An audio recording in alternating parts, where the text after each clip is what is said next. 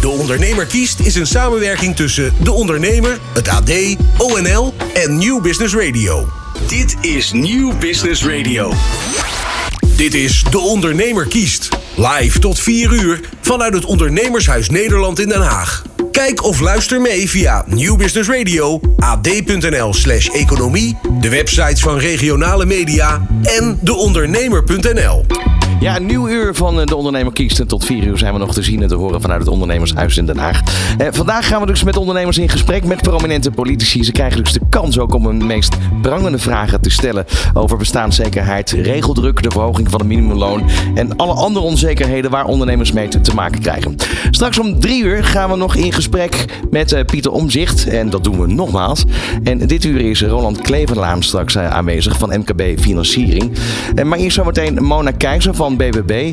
En tussen de interviews door gaan we duiden met Hans Biesheuvel, voorman van ONL en gast hier vandaag in het Ondernemershuis. En ook Patrick Wessels, consumentenpsycholoog, is nog steeds in de studio. Welkom bij het eh, uur. Live vanuit het Ondernemershuis Nederland in Den Haag is dit De Ondernemer kiest. Presentatie Jonathan van Noort en Ron Lemmens. Ja, en we gaan nog eventjes eh, napraten over ja, de afgelopen eh, gesprekken die we gehoord hebben al vanaf 10 uur vanochtend. Hans, ja, het is je laatste, je laatste ronde eh, voordat je straks eh, stopt als voorzitter van ONL. Ja, nou ja, ik, ik geniet van deze dag. Eindelijk gaat het over de onderwerpen die eh, ondernemers bezighouden. Dus dat is sowieso heerlijk om dat eh, te bespreken vandaag. En nou, je merkt gewoon dat ja, bij een aantal partijen hebben ze het redelijk op, op orde, dat verhaal. Hebben ze, nou ja, zeg maar, in ieder geval wel de goede teksten. Maar wat ik alle partijen voel, is dat ja, wanneer gaan ze het ook doen hè, voor ondernemers? Want we hebben ook de afgelopen jaren veel mooie verhalen gehoord. Ja, ondernemers, MKB's zijn zo belangrijk. Maar ja, die waren vooral belangrijk om eh, de staatskast eh, te, spekken. En als pinautomaat voor die politiek te dienen. Dus ik hoop dat er nu echt een keertje gehandeld gaat worden naar al die mooie woorden. Patrick, toch eventjes eh, terugkomen op het gesprek wat we net gehad hebben. Kappersbranche ehm, ja, is, is, is toch eh, een bepaalde branche waarbij je dus te maken hebt met eh, arbeidsomstandigheden die niet heel erg lonend zijn. Wat we net gehoord hebben. Wat, wat is jouw indruk van het gesprek? Ja, nou, er werd natuurlijk door de ondernemer een aantal hele concrete vragen gesteld. Hè. Hoe krijg je bijvoorbeeld voor elkaar om, om ervoor te zorgen dat werken meer gestimuleerd kan worden? Dat meer werk ook meer oplevert en dergelijke. Terwijl aan de andere kant eigenlijk de antwoorden daarop die waren ja, bijna ontwijkend af en toe. Eh, en veel meer vanuit eigenlijk algemeenheid en een beetje vanuit autoriteit over... en in het begin bijvoorbeeld ook van, nou ja, ik ben misschien geen doorrekenwonder, maar het is doorgerekend en geloof ons nou maar, dat is allemaal gewoon geregeld. Dat werd niet heel concreet. Eh, die communicatie zat veel meer vanuit, nou ja, wij hebben dat nou eenmaal goed geregeld en eigenlijk werd de vraag gewoon teruggekaat naar wat zijn dan precies de problemen. Noem, noem eens drie voorbeelden daarvan. Ja. En zeker op het moment dat je dus zegt, nou noem er dan maar drie. Ja, dan leg je daar best wel wat druk neer bij zo'n ondernemer. Die dan ineens drie voorbeelden moet gaan noemen. Als je er dan maar één of twee kunt bedenken, dan sta je ineens met je mond vol tanden. En daardoor wordt het een beetje een, ja, een wat lastig gesprek eigenlijk. Misschien is het ook niet helemaal het karakter van natuurlijk de combinatie GroenLinks eh, PvdA om het over ondernemers te hebben. Ja, überhaupt, want, want dat is natuurlijk wel het, het verhaal. Het, is, staat bekend als niet een partij die heel erg ondersteunend is richting ondernemers. Hebben we het natuurlijk wel over gehad, over die regeldruk, over alles wat erbij komt. Eh, maar dat is wel bekend. Nou ja, kijk, ik zou Frans Timmermans toch de man van 25 miljard willen noemen hier vandaag. Die wil 25 miljard de lasten voor bedrijven ophogen. Vooral ook voor heel veel MKB'ers. Want hij roept dan wel. Hè, ik heb eh, bij Radio 1 gehoord. Die zei, ja, het is alleen maar voor de grote bedrijven. Nee, alle tarieven gaan fors omhoog in de eh, plannen van de PvdA. En dat doet me ontzettend denken aan Lodewijk Asscher. Hè? Die was een paar jaar geleden lijsttrekker. Nou, die heb ik toen de man van 17 miljard genoemd.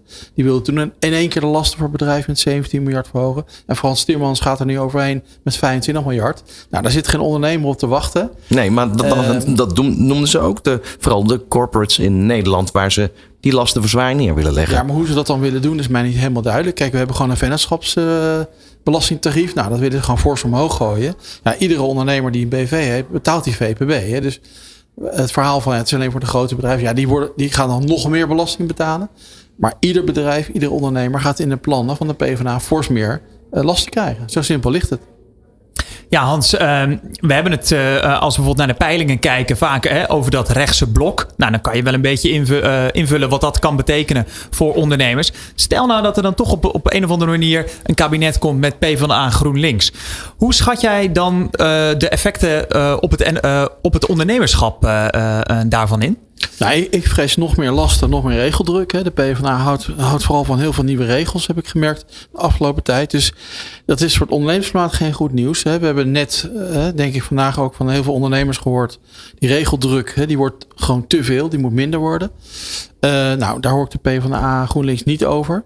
Dus ik, nee, dat, ik denk niet dat er heel veel ondernemers enthousiast worden van zo'n kabinet. Ja, en daarop aanvullend, ik heb nog heel even gekeken in het onderzoek wat jij, uh, dat is al een aantal keer aangehaald, uh, deze uitzending, ons hebt opgestuurd. En daar was een vraag naar de ondernemers en dat was, ondernemen loont genoeg? Ja, en een schrikbarende 25% is het daar maar mee eens. Kan je die, die uitslag eens duiden, Hans? Nou, samen met, uh, je kan ik zeker, samen met Credits en de Hogeschool Utrecht uh, meten we zeg, de conjunctuurontwikkeling in het klein, kleinbedrijf. Nou, dat, uh, dat heet dan de kleinbedrijfindex. Doen we al drie jaar. En wat blijkt daaruit? Dat ondernemen steeds minder loont. Een groot deel van de ondernemers, van 45%, zit rond bijstandsniveau qua eigen inkomen. Nou, is heel weinig. Nou, daar zijn er ook ondernemers bij hè, die zeggen dan, ja, maar goed, dat vind ik ook niet erg, hè, want ik leef voor mijn passie en ik, ik krijg ook andere dingen voor terug. Maar goed, ook, ook, ondernemers moeten huur betalen en hebben schoolgaande kinderen. Uh, maar door de, zeker door de afgelopen anderhalf, twee jaar, waarbij alle belastingen omhoog zijn gegaan, maar ook alle kosten, zie je dat er heel weinig marges over zijn in dat MKB. Waardoor 6 op de 10 op dit moment moet vrezen voor zijn voorbestaan. Nou, als je weet, 6 op de 10 vreest voor zijn voorbestaan. Uh, en ongeveer 90% van de, van de werkende bevolking werkt bij zijn MKB-bedrijf. Ja, dat is wel best zorgelijk. Heb je dan het idee dat in de politiek, ik doe het even tussen aanhalingstekens, er vaak nog een verkeerd beeld is van ondernemers? Dat daar dan de Mercedes rijdende ja. uh, man met, uh, uh, met, met, met drie kroegen en een paar pandjes wordt gezien en niet een, ja, ik noem het maar even een fietsenmaker of een bakker die misschien het water aan de lip heeft staan? Ja, zeker. Kijk, men ziet toch vaak ondernemers als mensen die liever geen belasting betalen en in de verkeerde auto rijden. Uh, je hoort het ook vandaag weer. Als politie over bedrijfsleven beginnen, ze bijna allemaal over Shell. Hè? Nou, een enkeling over boeken.com. Maar het gaat vaak over die grote bedrijven. Hè? Nou, Shell zit niet eens meer in Nederland gevestigd, maar we hebben de mond nog steeds van vol uh, hier in Den Haag. Uh, maar nogmaals, 9, 9, 93% van de bedrijven is zo'n MKW-bedrijf in Nederland. Er werkt het grootste deel van de beroepsbevolking. En daar staan de marges zwaar onder druk. Straks gaan we onder andere met de BBB ook praten. Ja. In mijn optiek zal het best een partij kunnen zijn die dat ondernemerschap en vooral dat lokale, dat kleine ondernemerschap heel erg naar voren kan brengen. Vind jij dat ze dat nu al goed doen? Nee, absoluut. Ik heb met Caroline van der Plas de afgelopen 2,5 jaar heel goed samengewerkt. Veel contact mee gehad. Uh, we hebben, ze hebben ook veel van onze voorstellen uit ons verkiezingsmanifest van A naar MK Beter overgenomen in hun verkiezingsprogramma. Dus ja, de, de, de, het vertrekpunt is gewoon uh, uh, heel goed bij BBB voor ondernemers. Nou ja, jammer dat ze laag in de peilingen staan. Ja, want ze uh, staan nu op ongeveer 9, hè, zo uit het hoofd. Ja, het hangt een beetje van de peiling af, maar ja, onder de 10. Ja, en dat waren er ooit 20, 30. Nou ja, we stond hier in maart nog met, uh, met Caroline uh, rond de provinciale verkiezingen. Ja, toen was ze de grote winnaar van de verkiezingen. Dat ziet er nu heel anders uit. Ja, Hans, jij gaat zo meteen eh, plaatsnemen bij Monika Huis, het gesprek ook. En gaan we nog even ondertussen door met Patrick, uh, consumentenpsycholoog. Um, ja, de BBB, dat was natuurlijk vorig jaar met de provinciale statenverkiezingen de bom, als het ware. Ja.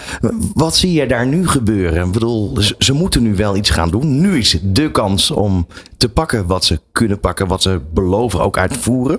Ja. Denk je dat dat gaat gebeuren? Of in de peilingen zie je toch een andere beweging? Ja, klopt. Dat is precies inderdaad waarom dat denk ik lastig is. Uh, in die provinciale statenverkiezing waren ze heel nadrukkelijk het tegengeluid tegen alles wat er was en waar mensen niet tevreden mee waren. En het ging toen ook nog over stikstof, hè jongens? Ging dat nog over stikstof inderdaad. helemaal niet gehoord. Ja, dat is misschien wel, misschien wel de reden waarom inderdaad de BBB nu veel meer moeite heeft. Er is niet zo'n heel eenduidelijk thema waarop je je kunt profileren ten opzichte van de rest, ja, dat momentum hebben ze niet meer. Dat maakt het heel erg ingewikkeld. En zeker naar ondernemers toe. Uh, natuurlijk dat ze de boeren supporten, dat mag duidelijk zijn. Dat zijn ondernemers, helder. Maar er zijn veel meer ondernemers en die voelen zich niet per se aangesproken op het moment dat je het over boeren hebt. Ja, dus überhaupt, dat, daar begonnen we vandaag de uitzending mee. Het hele ondernemersverhaal is best wel onderbelicht gebleven tot nu toe in alle ja. verkiezingscampagnes.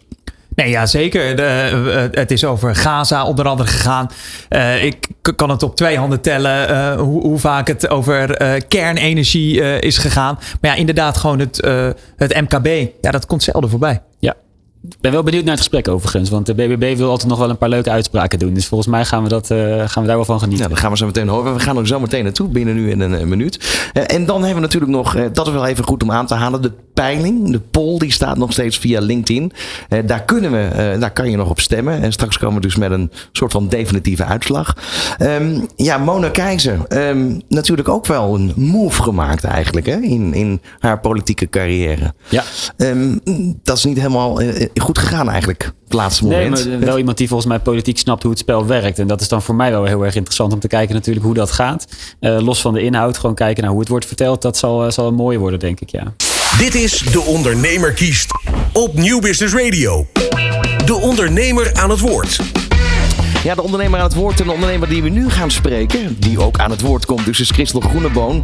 Zij is in november 2022 verkozen tot zakenvrouw van het jaar. Ze runt sinds haar 23e miljoenenbedrijf dat containers bouwt. De twee jaar loondoorbetaling bij ziekte is echt een struikelblok voor ondernemers. Nergens in Europa zijn de kosten van een zieke werknemer zo hoog als voor een ondernemer in Nederland. Gaat de BBW hier iets aan veranderen?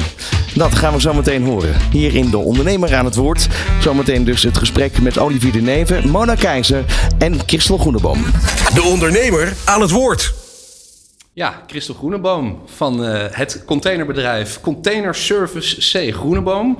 Uh, miljoenenbedrijf, overgenomen van je vader. Um, en aan tafel inderdaad Mona Keizer, voormalig CDA-Kamerlid, CDA-staatssecretaris. Inmiddels de nummer twee van de BBB. En ook nog premierskandidaat, nog steeds? Ja, zeker, nog steeds. Je weet nooit hoe het loopt in het leven. Ik check het even.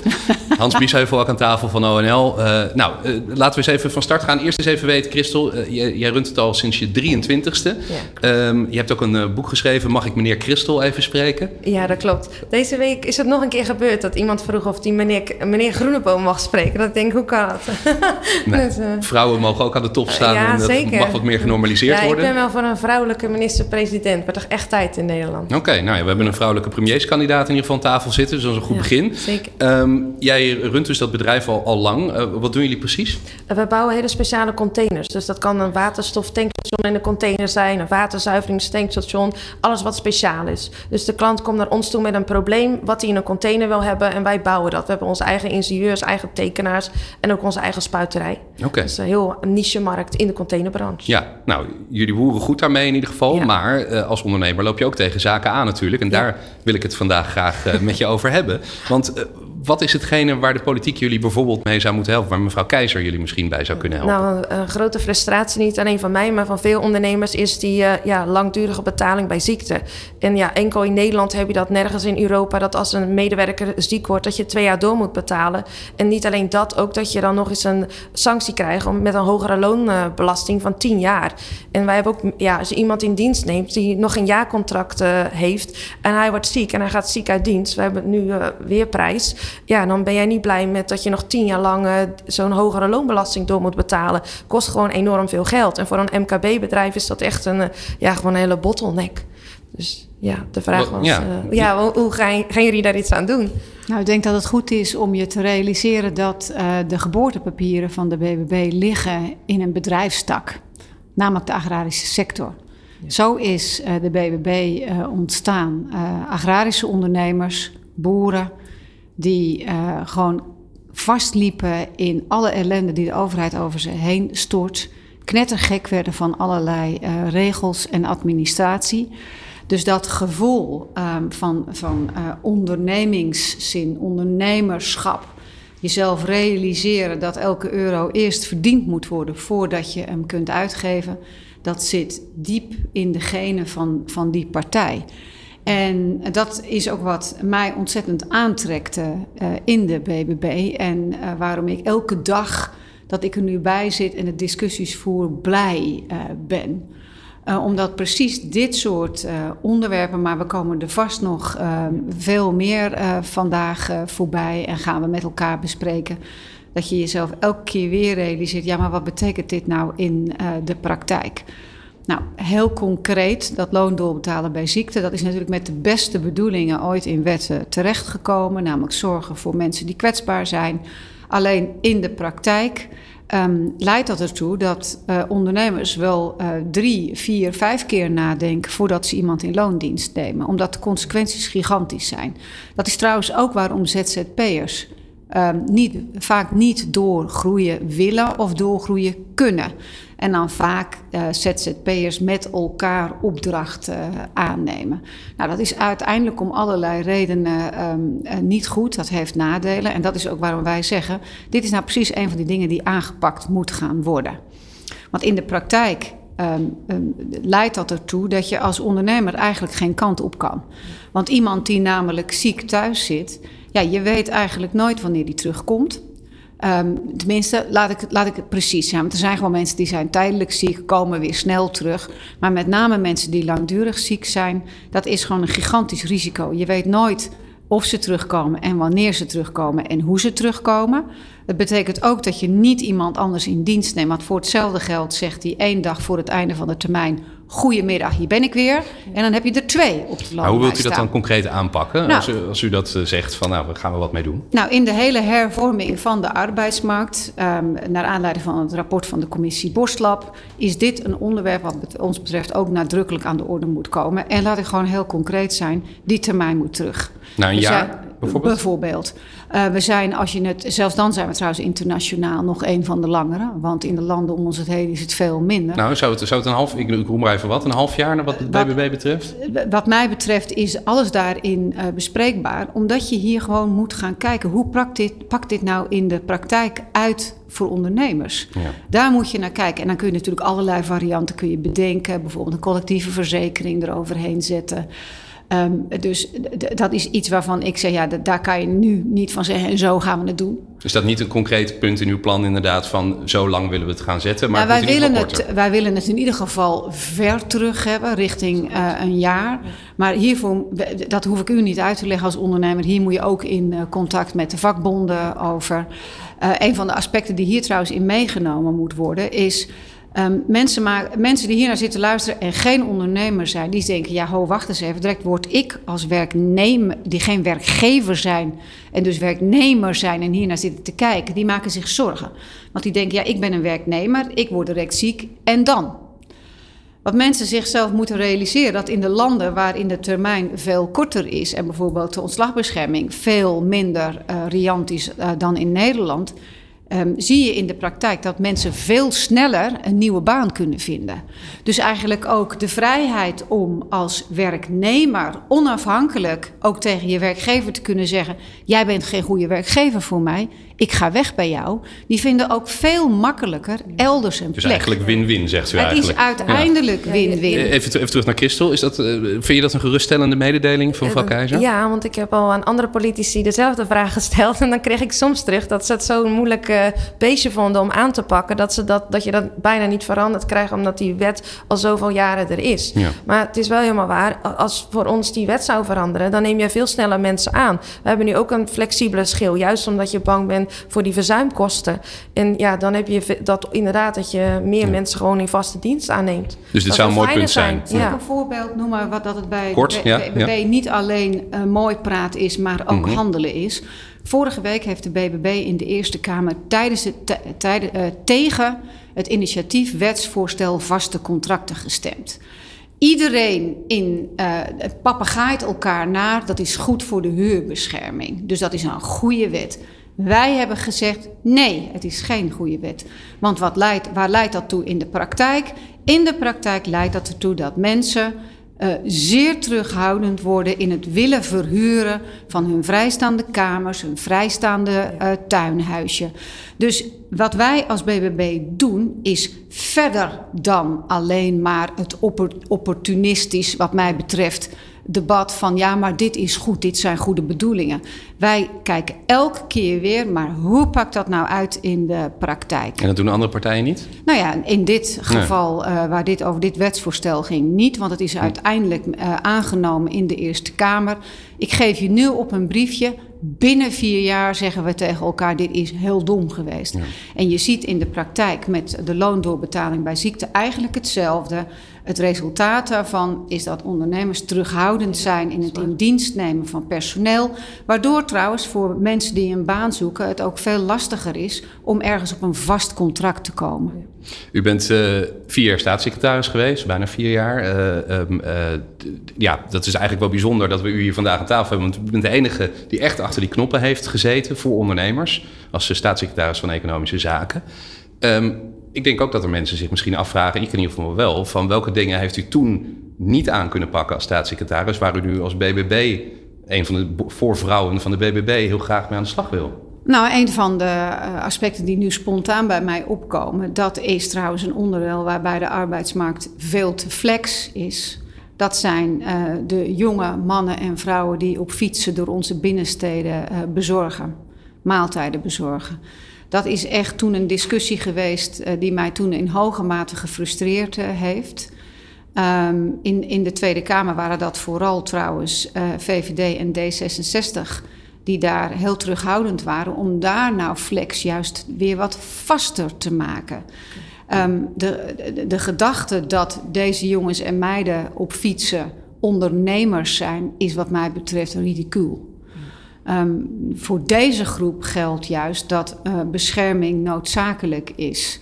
Uh, bijvoorbeeld tegen ongelukken. Nou, dat is een van de daar zaken. Wilt u, daar wilt u op doorpakken nu? Ja, dat is, iets, dat is een onderwerp ja. wat nog steeds mijn bijzondere aandacht heeft. Er zijn inmiddels uitspraken geweest van uh, rechters die de goede kant uh, op bewogen. Ja, meer rechten voor die, voor die ja. mensen. Hans Biesheuvel, even. 13 jaar geloof ik ONL-voorman en bijna afzwaaiend. jij hebt dus ook meegemaakt hoe Mona Keizer opereerde als staatssecretaris. Wat vond je van haar? Het goed gedaan? Nou, zoals voor de eerste lange tijd iemand die echt voor het MKB ging. Dus dat compliment wil ik er zeker maken. Ik vond het ook jammer dat je het niet af kon maken, want je was met een aantal dingen goed bezig, vond ik. Een van de dingen die bij mij, mij wel heel erg erg, dus, hè, we hebben toen ook over gehad, die regeldruk, hè, die blijft maar toenemen. Nou, we hebben net over de werkgeverschap, maar alleen je krijgt al die mooie beloften steeds van al die partijen, we gaan er wat aan doen. Het gebeurt in de praktijk nooit. Hè. Wat kunnen we nou doen om te zorgen dat er een keer echt wordt aangepakt? Met jouw ervaring, hè? Want wat ik in de praktijk in ieder geval wel voor elkaar heb gekregen, is dat het aanbestedingen um, veel aantrekkelijker werd voor het midden- en kleinbedrijf. Dus ik heb, um, um, nadat ik analyseer wat er aan de hand is, lever ik ook. Daar waar het gaat over regeldruk, een van de dingen die mij toen gefrustreerd uh, hebben, is dat ik er uiteindelijk niet over ging. Uiteindelijk in de praktijk werden er nieuwe regels uh, op andere ministeries bedacht en die werden gewoon uitgerold. Ja, je bent um, staatssecretaris geweest, dan komt u ja, toch wel zeggen, nou, dat, nee, dat, dat ga, ga, ik niet meemaken. En zo werkt dat niet. Okay. En zo werkt dat niet. Want als het een regel is die bijvoorbeeld van het ministerie van Justitie komt, of van het ministerie van VWS, VWS is de desbetreffende bewindspersoon is degene die aan de knoppen draait. Ja. Dus wat je volgens mij hier nu moet doen, is zorgen dat uiteindelijk uh, lastenverzwarende regeldruk voor het bedrijfsleven, ja. dat is, moet een bevoegdheid worden van de minister, minister van Economische Zaken. Hm. Uh, dus dat is echt iets wat anders moet uh, in de toekomst om dit te voorkomen. En dan moet je ontzettend opletten, want bijvoorbeeld het initiatiefwetsvoorstel waarbij elke ondernemer, ik geloof vanaf 15 werknemers, kijk jou even aan, aan um, uh, verplicht een vertrouwenspersoon in dienst moet ja. nemen. Dat is weer zo'n voorbeeld. Ja. Dan is er een toestand bij de Voice. Iedereen spreekt terecht schande. En wat is het netto resultaat? Elke ondernemer moet weer een. Nee, elke heb ondernemer. Jij denk ik ook dan. Grote uh, ondernemers. Nee, ik, ik Terwijl, en laatste zin, laatste zin daarover. De Voice had een vertrouwenspersoon. Ja. Dat er nog bij. Ja. Ja, duidelijk. Wij, hebben wij ook zo'n preventiemedewerker en ja. al die dingen. Waar ik wel blij mee was met bij de, jullie bij de BBB, jullie waren gelijk dat jullie zeiden we stemmen tegen dat thuiswerken. Want daar was ik heel bang van, omdat ze gingen verplichten dat iedereen zomaar thuis mag gaan werken. En ja, bij ons in het metaalbedrijf gaat dat natuurlijk nee. niet. Maar dan weet je ook niet dat mensen op kantoor. Dus dat vond ik wel, yes, dus een puntje, tegen. puntje voor BBB. Ja, uh, wat je in de praktijk dus ziet, is dat in de Tweede Kamer zitten vooral ambtenaren, ja, die thuiswerken, ja, ja. ja, dan kan dat prima. Maar in een bedrijf zoals dat nee, van u gaat dat natuurlijk nee, niet. Dus ik, daar was ik wel heel blij mee. Ja, denk, goed zo. Even dingen waar je misschien minder blij mee bent, althans waar je je zorgen om maakt. Stijging van de minimumlonen. Ja, die begreep ik niet. Want uh, ja, als die kieswijzers op jullie gedaan hebben, zijn jullie voor de uh, stijging van de minimumlonen. Ja, aan de ene kant snap ik dat wel, ook dat je mensen meer koopkracht wil geven. Maar nu ben ik ook weer bang van de rekening komt weer bij de ondernemer terecht. Want neem nu bijvoorbeeld een horeca-ondernemer, die kan niet constant zijn prijs van zijn bier maar laten stijgen als de lonen heel erg gaan stijgen. En ook jullie achterban, bijvoorbeeld een asperge-teler, die heeft juist heel veel mensen in dienst met een minimumloon. En ja, hoe, hoe waarom kiezen jullie daarvoor? En niet dat je zegt, we, kiezen, we gaan de koopkracht bevorderen door bijvoorbeeld andere dingen. Dat wonen goedkoper wordt, uh, autorijden goedkoper wordt, door, door de brandstoffen minder belasting op te heffen. Dus ja, dat vond ik een beetje een lastige. Ja, nou, um, in de wet is het nu zo geregeld dat met verhoging van het wettelijk minimumloon stijgt ook de AOW. En je hebt toch nog steeds heel veel Nederlanders die alleen AOW hebben of een heel klein pensioentje erbij, die uh, al, al jaren in de financiële problemen zitten. Dus dat is een aspect waar wij nadrukkelijk aandacht voor hebben.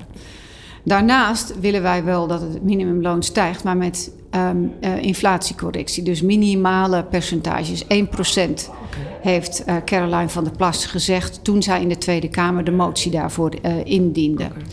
Wat wij veel belangrijker vinden, is dat er iets gedaan wordt aan de idiote hoge belastingen op energie. Daar zitten wij echt, nou ja, op extreme getallen als je het afzet tegen de, tegen de rest uh, van uh, Europa. Wat wij vinden is dat de, de overheid in eigen vlees moet gaan snijden wat minder ambtenaren en externe inhuur om maar eens iets te doen. Maar wat wij vooral het allerbelangrijkst vinden, en dat zal u als ondernemer bijzonder aanspreken, er moet iets gebeuren aan ons fiscale stelsel. Meer lonen werkt niet meer. Omdat mensen uh, al snel hun toeslagen kwijtraken en uiteindelijk er niks op vooruit gaan. Dus dat is gewoon een rekensom ja. als je hem kan maken. Want het fiscale stelsel is zo ingewikkeld geworden dat de meeste mensen weten het gewoon niet meer. En wat gebeurt er dan? Dan blijven mensen zitten waar ze zitten en willen niet meer gaan werken. Ja, ik heb afgelopen vrijdag, iets waar je de, dag, had, ja, de dag van de ondernemer, ik zal zin nog even afmaken, mm -hmm. heb ik met vijf horeca-ondernemers uh, zitten praten. En die vertelden mij ook dat letterlijk personeel die nu 30 uur werkt, ze zeggen als gevraagd wordt: wil je een halve dag meer werken? Ja, wacht even, uh, ik begin er niet aan, want ik heb geen idee wat de financiële consequenties voor mij zijn. Dus ik blijf zitten waar ik zit. Het kan je geld kosten ja, uh, als, als medewerker. En jij als... dat uh, sommigen ook helemaal uitrekenen. En dan denk ik, ja, dat is wel jammer. Waarom ja. een fulltimer die veel wil werken, waarom dat niet meer belonen? En dat vind ik echt wel een rare die, regel. Ook met in jouw bedrijf is dat een probleem, toch? Dat je met meer parttimers Ja, meer ook hebt. vooral op kantoor. En ja, voor ons is dat wel heel lastig. En je kan er niks aan doen. Ook het verschil tussen bruto en netto. En ook zoiets zoals met vakantiebetaling. Uh, als je de vakantiegeld, hoeveel belasting daar niet van afgaat, is niet normaal. Het speelt breder, hè, Hans? Uh, veel ondernemers die, die er tegenaan lopen, toch? Ja, ja absoluut. Nou ja, ja. ik bedoel, het is heel moeilijk om personeel in dienst te houden überhaupt. Hè? Want ze hoppen ook nog eens een keer heel snel weg weer. Ja. Omdat ja, de buurman ook met tekorten zit. Ja, dat, ja, dat versterkt elkaar. Maar ik heb nog een andere vraag aan Mona. Want ja, het inkomen van de werknemers staat onder druk. Maar ook van de ondernemers. Hè? Wij volgen samen met de Hogeschool Utrecht en Credits hè, de ontwikkeling van inkomen bij ondernemers. En we zijn net met de KB-index weer uitgekomen. En dan blijkt uit dat het inkomen van ondernemers daalt ook. Hè. Ook het ondernemer loont steeds minder, staat er letterlijk boven het rapport. Ja, wil je daar ook wat aan doen of zijn jullie bereid er ook wat aan te doen? Want ja, als die ondernemer zelf niks meer verdient, ja, dan gaat het natuurlijk ook niet goed. Nou ja, de, het, het bedrijfsleven is een beetje de pinautomaat van ja. de Haagse politiek geworden. Waarbij elke keer weer, als ze dan met die, met, die, met, met die berekeningen zitten, denken van nou, we komen nog een x-bedrag tekort. Nou, eens even kijken, wat kunnen we doen? Nou, we doen wel iets in de vennootschapsbelasting. Of uh, de BTW, hè, dat is ook zo'n uh, dankbaar uh, onderwerp. Nou komt dat niet direct bij, in de portemonnee van de ondernemer terecht, behalve dan als consument. Maar het leidt er wel toe dat mensen terughoudend worden in consumeren. En dat heeft wel weer consequenties. Precies. Wat volgens de BBB moet gebeuren, is dat de waardering voor het bedrijfsleven, daar moet, daar moet echt wat aan gebeuren. Um, te gemakkelijk wordt er gedacht van, uh, nou, we kunnen nog wel een zootje geld weghalen bij de ondernemers. Terwijl als je kijkt naar de totale belastingopbrengsten in Nederland. Nou, laten we zeggen dat dat 330 miljard uh, is. Uh, 99 miljard door en via het midden- en kleinbedrijf en ruim 200 miljard door en via het grotere bedrijfsleven. Dus al die Haagse politici die constant alle gaten dempen door hogere lasten neer te leggen bij het bedrijfsleven. moet echt voorgehouden gaan worden. Ja, wat jullie aan het doen zijn, leidt er uiteindelijk toe dat het geld wat bij de staat in het laadje komt om al die de dingen die wij belangrijk vinden, zoals onderwijs, defensie, ook zorg voor een groot gedeelte, onder druk komt te staan. Dus wees een beetje terughoudend in elke keer weer die lastenverhogingen laatste uh, besluitvorming in de Tweede Kamer zijn er ook, nou dat is natuurlijk een circus geweest van moties en Vijf miljard is er verschoven. Hè? Het is ongelooflijk. Met ook één amendement gewoon als, als resultaat dat er uh, ondernemers zijn die meer belasting gaan betalen dan, dan uh, de werknemers. Ja. ja. jongens, wat ben je dan met elkaar aan het doen? Ja. Het, zou, het zou zomaar kunnen dat de BBB straks in een regering terechtkomt, met de volgende regering. Ja, nou ja, volgens mij heeft Nederland dat hard nodig. Los daarvan, het zou in ieder geval kunnen. Uh, jullie zijn nu gepeld op rond de zeven zetels. Nou ja, laat het er misschien meer zijn. Uh, het zou zomaar kunnen dat andere partijen niet om de BBB heen kunnen, ook vanwege de positie in de Eerste Kamer. En dan zou het ook zomaar kunnen dat we hier tegenover de toekomstige minister van Economische Zaken zitten. Het zou zomaar kunnen, toch? Alles kan zomaar. Ja. Gaan we dat poppetjesspel gaan we verder nu niet bespreken. Maar wel, uh, wat ik er wel interessant aan vind, u zegt nu bepaalde dingen. Maar we natuurlijk wel, u, ik, hoop, ik hoop dat u zegt van dat gaan we niet meemaken. Dat er bepaalde zaken die we, die we nu hier uh, bespreken, dat u die als minister van Economische Zaken niet zou uitvoeren of juist wel. Nou, tegen iedereen die hier naar zit te luisteren, realiseer je één ding de BBB is de ondernemerspartij van Nederland. Ik had er net nog een paar. Maar... Uh, ja, en, uh, en toch als je ja. ziet naar wat uh, wij doen, hoe ja. wij uiteindelijk ook stemmen, nemen wij ook de moeilijke besluiten. Nou, bijvoorbeeld het wetsvoorstel dat ging over het verbieden van tijdelijke huurcontracten, het wetsvoorstel wat ging over thuiswerken. Wat je dan ziet in de media en in de Haagse politiek ja, maar het is zo goed voor onze samenleving om dit te doen. En dan zeggen wij als BBB elke keer, ja, ho, wacht eens even. Maar nou even gezond verstand. Klopt dat ook? Pakt dat ook zo uit in de praktijk? Dus waar u mij op kan aanspreken, is dat ik deze... Nou ja, goed, trouwens, ik heb het laten zien in het verleden. Mm -hmm. Dat ik dit op deze manier doe. U, elke heeft als keer, staatssecretaris gewerkt inderdaad. Ik, ja. ja. maar ik heb ook elke keer weer um, uh, ge, uh, gezegd... hoe pakt dit uit in de praktijk? En dan stap ik voorbij de Haagse discussie en kijk wat het betekent in het leven van ja. mensen en ondernemers. Nou, dat is mooi, uiteraard. En ik, ik, dat geloof ik ook zeker van u. Alleen, ik spreek ook ondernemers die zeggen... nou, in de tijd dat u staatssecretaris was... u bent natuurlijk ontslagen uiteindelijk vanwege mm -hmm. uw corona-standpunt. Um, nou, van, vanwege het feit dat ik vond dat de maatregelen... Ja. niet meer uit te leggen waren en negatief waren voor jongeren, ja. maar ook voor ondernemers. Voor ondernemers, maar zou je die ondernemers niet het best gediend hebben door dan misschien dat toch in te slikken en door te kunnen gaan? nou, dat hebben we gezien. Uh, op het moment uh, dat ik ontslagen werd, werd uh, de besluitvorming al langzamerhand um, gemaakt richting de laatste lockdown. Dus als ik enige hoop had gehouden dat dat anders had gelopen, had ik het natuurlijk niet gedaan. Duidelijk. Christel, jij wil vast nog wat weten van mevrouw Keizer. Ja, uh, ja, als vrouw in de techniek ben ik ervoor om meer vrouwen in uh, ja, metaalbedrijven bijvoorbeeld te krijgen. Maar van alle technische beroepen is er maar 16% wat uitgeoefend wordt door een vrouw. De rest zijn allemaal mannen. En ja, merk het in mijn beroep heel vaak dat ze dan toch nog raar vinden om een vrouwelijke eigenaar te zien van een containerfabriek. En ja, wij doen ieder jaar mee met de Girls Day. Dat is een dag om techniek te promoten. En dan komt er een hele klas bij ons langs. Dus altijd heel leuk. Ja, dit jaar uh, hadden we minister Robert Dijkgraaf en Mickey Adriaanse. En nu was mijn vraag, als wij volgend jaar weer meedoen met Girls ja, zou u dan bij ons langs willen komen op, op het bedrijf? Ik heb, ik heb, wanneer is dit? Um, in april. als, als u kan. Als ik kan, kom ik zeker. Ja, het wordt opgenomen, ja, hè? Dus dat, ja, ja, nee, maar weet je, laten we gewoon met elkaar afspreken. Zo snel als dat je een datum weet, laat het me weten. En dan, ja, weet je, um, tenzij uh, de koning of het vaderland op een andere manier roept, of de Kamer, hè, de Kamer. Dan, uh, dan houdt het op, maar anders kom ik. En, en, en, en in het verlengde daarvan, want jij zet je daarvoor in, meer vrouwen in de techniek. Wat, wil de BBB daar ook iets mee? Nou, weet je, het is wel grappig dat je dat vraagt uh, aan, aan een vrouw die op nummer 2 staat en de nummer 1 is uh, ook een vrouw. Maar die werken niet in de techniek. Ik bedoel, het is een heel technisch beroep, uh, ja, politicus, maar, maar, het is geen techniek, hè? Dat, nou, dat ligt er maar net aan welke woordvoerderschap je hebt. okay. Maar weet je, als je toch kijkt naar hoe onze partij ontstaan is en de positie van vrouwen daarin. Ja, dat lijkt mij een, een, een no-brainer. Uh, los daar nog van, um, we, de helft van de Nederlandse bevolking is uh, vrouw.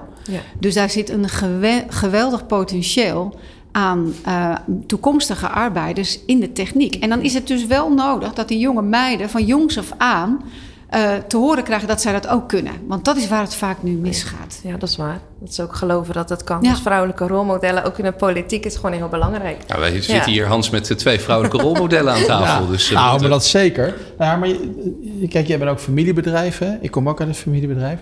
In het verleden ging dat wat natuurlijker in zo'n familiebedrijf. Ja, je ging gewoon meedoen in het bedrijf. Hè? En dat mis je nu ook wel een klein beetje. Want hè, in mijn familie ook. Het maakte niet uit of je man of vrouw was. Je ging gewoon meedoen. Hè? Zal Christen ook herkennen. Er heeft niemand de vraag gesteld van ja, ben je wel geschikt voor een bedrijf? Je ging gewoon, je groeide er gewoon in. Hè? Mhm. En dat soort, die natuurlijke beweging, hè, die mag er voor mij wel wat meer in. Hè? Dus ja. Het familiebedrijf blijft ook heel belangrijk, ook voor dit soort dingen. En daar speelt dan misschien de boor weer een, een rol, hè? de bedrijfsopvolgingsregeling. Daar zijn jullie eh, tegen de versobering daarvan, hè? de BBB. Zeker, dit is ook weer zo'n voorbeeld waarin niet nagedacht wordt wat het effect van een fiscale regeling is op het voortbestaan van een bedrijf. En in dit geval ook nog familiebedrijven, waarvan we uit onderzoek gewoon weten dat die langer over, overeind blijven in crisissen. Uh, langer hun personeel in dienst houden en van innovaties aan elkaar uh, hangen. Dus ja, weet je, dit is nou ook, nou ja, ja uh, te, geen verdere versobering. Ja. Duidelijk. Uh, onderzoek uh, van ONL voor ondernemers uh, heeft uitgewezen dat 13% van de ondernemers die heeft meegedaan het meeste vertrouwen heeft in u als premierskandidaat. Wat zegt u dat? Nou, dat slimme mensen. Het is wel maar 13 procent. Er is nog werk aan de winkel. Nou, volgens mij zijn dat dan de 13 meest verstandigen. En uh, hier geldt volgens mij resultaten uit het verleden zijn wel een garantie voor de toekomst. Kijk, kijk, nou heel goed.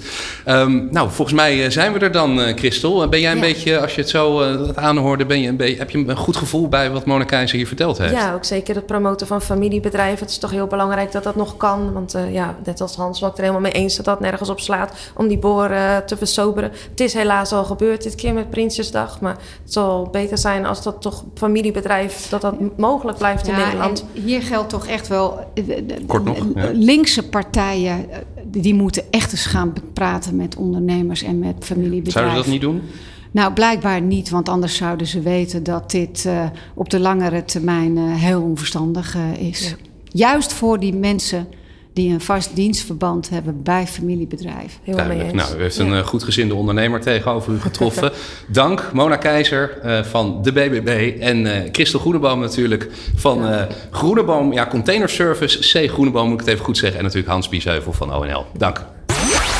Dit is De Ondernemer kiest. Live tot 4 uur vanuit het Ondernemershuis Nederland in Den Haag. Kijk of luister mee via New Business Radio, ad.nl slash economie, de websites van regionale media en deondernemer.nl. Ja, en hier in de studio gaan we kort even terugblikken op het uh, gesprek wat we zojuist gehoord hebben met Mona Keizer. Um, ja, als eerste de, de, reactie van onze consumentenpsycholoog Patrick Wessels.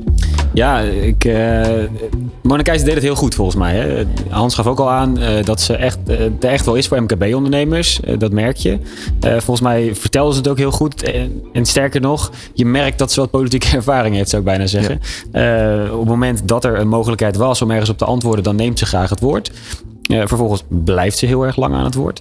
En binnen dat heel lang aan het woord zijn, roept ze eigenlijk allerlei voorbeelden en, en extra's op die helemaal niet gevraagd worden, maar die er wel heel erg goed uitkomen. Dat is natuurlijk heel slim om dat op die manier in te brengen. Uh, we hebben het ineens over een wet over verhuren gehad en dergelijke. Dat werd helemaal niet gevraagd, maar ze heeft wel de kans genomen om dat op die manier uitgebreid te bespreken. Ja, wat we hier in de studio ook even kort tegen elkaar zeiden, was ook de, de, de tempo waarmee ze spreekt. Het is heel steady allemaal. Ja, nee, klopt. Het is heel rustig aan eigenlijk en daardoor ook ja, wat lager in het spectrum. Dat geeft allemaal vertrouwen. En zeker als je gewoon heel rustig blijft praten, ja, dan, dan klinkt het allemaal alsof het waar is. Terwijl als je daar een beetje over gaat kibbelen en een beetje moeilijk gaat doen, dan denkt dat brein, hé, er is van alles aan de hand. Uh, volgens mij moet ik hier eens kritisch naar kijken. Maar heren, dan is het toch bijna onbegrijpelijk dat de BBB de laatste nou ja, uh, debatten altijd Caroline naar voren schoof, die soms een beetje verongelijkt overkwam. Als je hier en, toch en, veel meer de staatsvrouw Mona Keizer hebt. En heel erg aangeeft dat ze heel erg moe is. Ja, hoe kijk jij nou, ernaar? Er zitten wel twee kanten aan natuurlijk. Want we hebben eerder natuurlijk Caroline veel meer gezien. Omdat ook de BBB eh, tegenover de gevestigde orde een alternatief geluid wilde laten horen. En, en je kunt van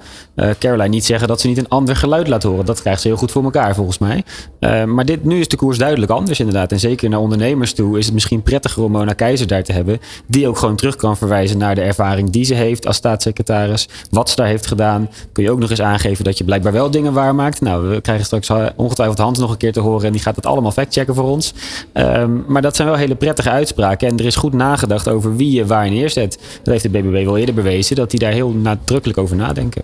Ja, en in de naam, het is de boer-burgerbeweging. In hoeverre, Patrick, denk jij dat dat hele boerenimago ja, dat dat uh, nog aan ze kleeft. En dan bedoel ik het meer in negatieve zin, omdat het dan als een soort one-issue partij gezien wordt. Ja, ik denk dat dat op zich wel meevalt hoor. Ook hoe ze zich nu profileren, dat ze dat op zich wel redelijk onder de knie hebben om daar een beetje van af te komen. Uh, en tegelijkertijd is het ook ondernemers niet vreemd om te zeggen dat je met de poten in de klei staat. Dus wat dat betreft is dat misschien nog niet eens zo'n probleem. Hans, ook even uh, aan jou de, de vraag. Wij vonden het net eigenlijk wel bijzonder hoe ja, uh, wat, wat een staatsvrouw eigenlijk, zo noemde ik het, uh, Mona Keizer hier uit de woorden kwam. Tegen soms een beetje verongelijkte Caroline, die er vermoeid, vermoeid uitziet, vermoeid overkomt.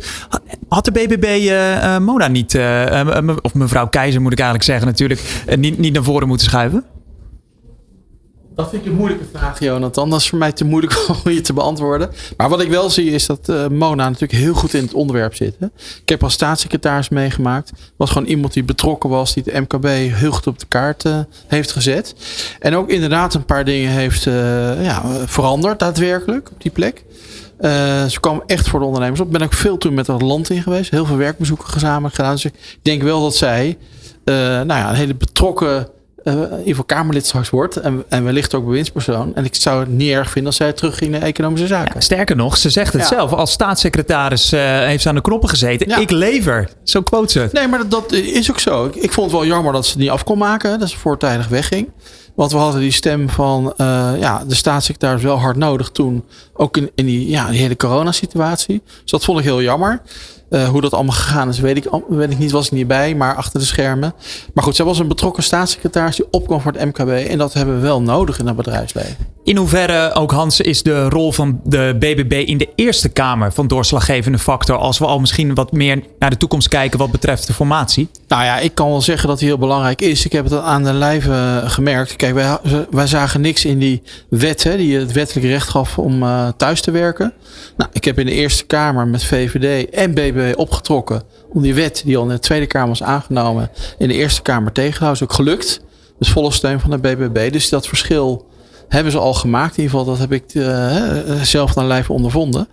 Maar goed, uiteindelijk gaat het niet alleen om dingen tegenhouden. Het gaat natuurlijk vooral ook om dingen voor elkaar krijgen met elkaar.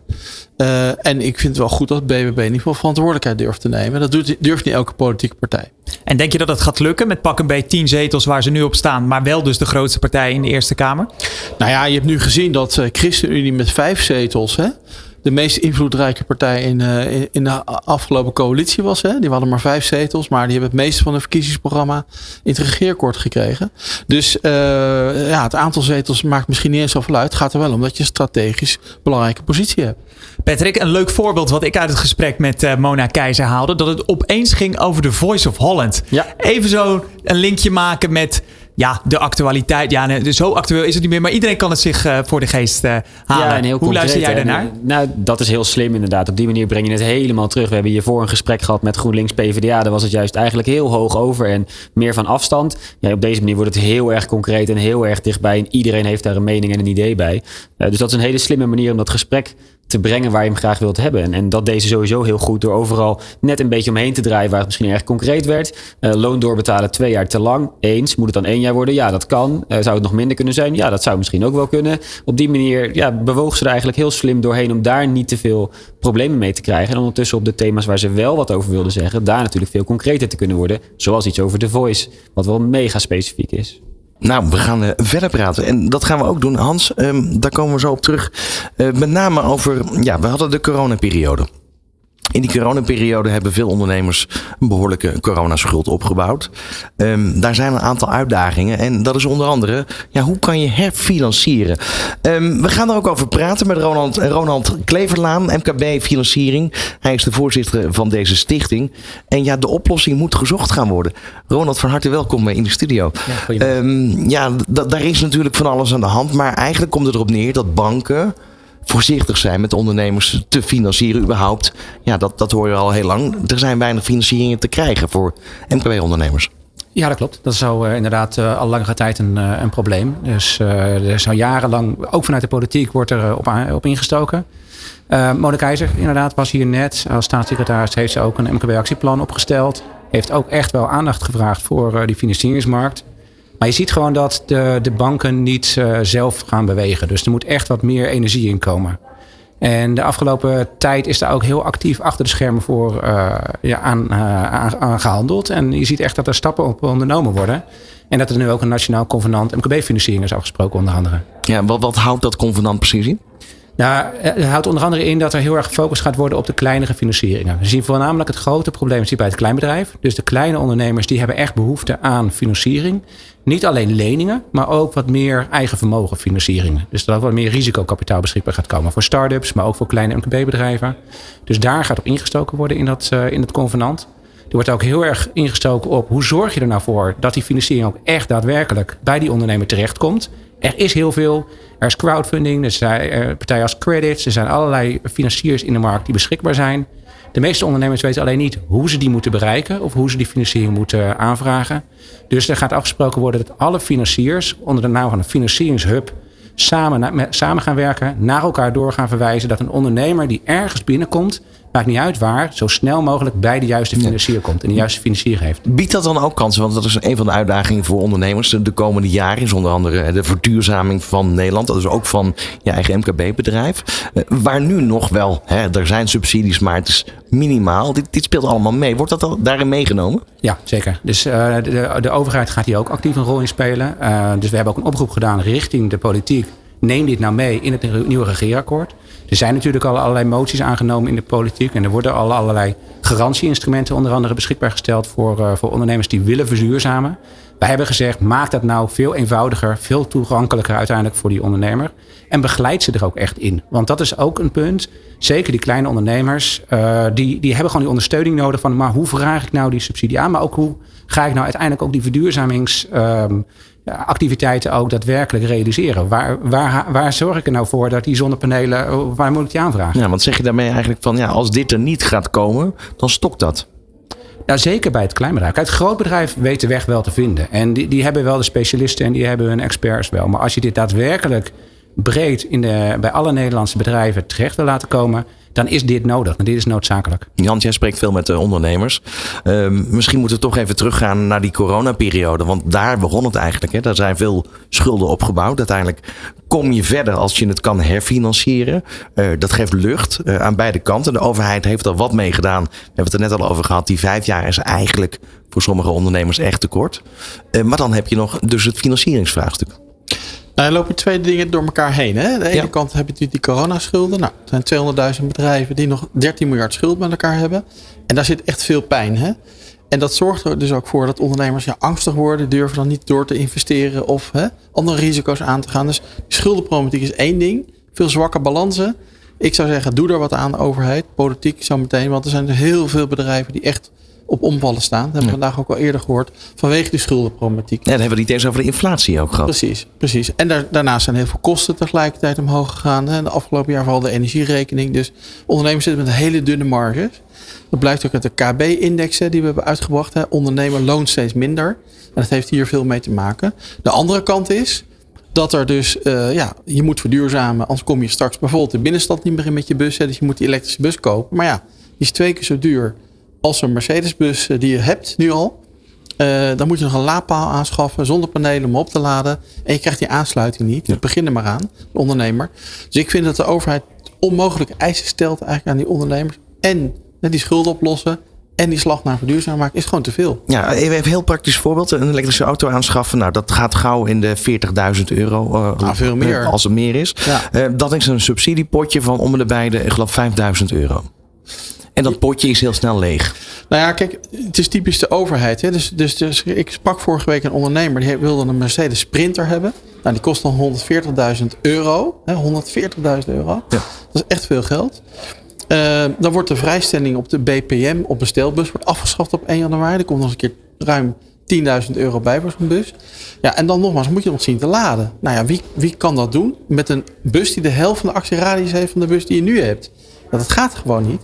En dan kom je bij een bedrijf om iets af te leveren.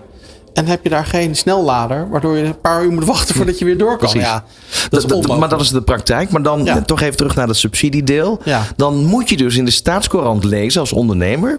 Ja. Dat die subsidie weer ingesteld is. Dat is eigenlijk toch van de zotte. Nou ja, plus dat die, die subsidie wordt dan ingesteld. En dan heb je allemaal handige broodjes die dan binnen een uur dat hele potje leegtrekken. En dan sta je als ondernemer te kijken. Ja, jij was net je zaak aan het open doen, s ochtends vroeg. Precies. Of je was net je brood in de, in, de, hè, uh, in de bakkerij en het uitstallen. En ondertussen is dat subsidiepotje al leeg. En dan sta je weer en denk je, nou, en hoe ga ik dat dan volgend jaar doen? Uh, als die eh, zero-emissiezone ingaat. Nou, ik vind dat uh, onbespreekbaar eigenlijk dat dat op deze manier gaat. Dat moet echt dringend anders. En dan, als je dan in ieder geval die bus dan aan kan schaffen. En je gaat toch dat risico nemen. Ja, dan moet je het wel een beetje kunnen financieren. Nou, dan komen we op het verhaal van Ronald Precies. Ja. Uh, maar ja, op dit moment zijn de rentes natuurlijk een stuk hoger. Hè, dus als je al een bank vindt die het financiert of een, uh, nou ja, een non-bankaire financier. Ja, die rente loopt wel gauw tot 10% op. hoor ik op, op financieringen. Neem het niet de financiers kwalijk, maar zowel de praktijk op dit moment van wat er gebeurt. Ja, en dan kan je het niet meer rondrekenen. Ja, en daar is in ieder geval, je, je spreekt veel met ondernemers, uh, ga ik even vanuit, Ronald. Mm -hmm. Um, dan kan ik me voorstellen dat je ja, eerst uh, toch een, soort van tekening met elkaar gaat maken. Hoe gaat dat eruit zien? Wat voor voorwaarden moet een ondernemer aan voldoen? Worden die regels ja, bijgesteld? Waar, kijk je naar? Waar vertrek je eigenlijk? Kijken naar hoe de banken er nu op uh, ja, acteren. Ja, daar is echt een grote transitie nu gaande. Dat merk je nu in alles. Uh, terwijl we het hebben uh, inderdaad over de, de, de, klimaattransitie en dat alle ondernemers daarop in moeten stellen. Er is eigenlijk een hele grote IT-transitie waar alle ondernemers zich uh, op moeten voorstellen.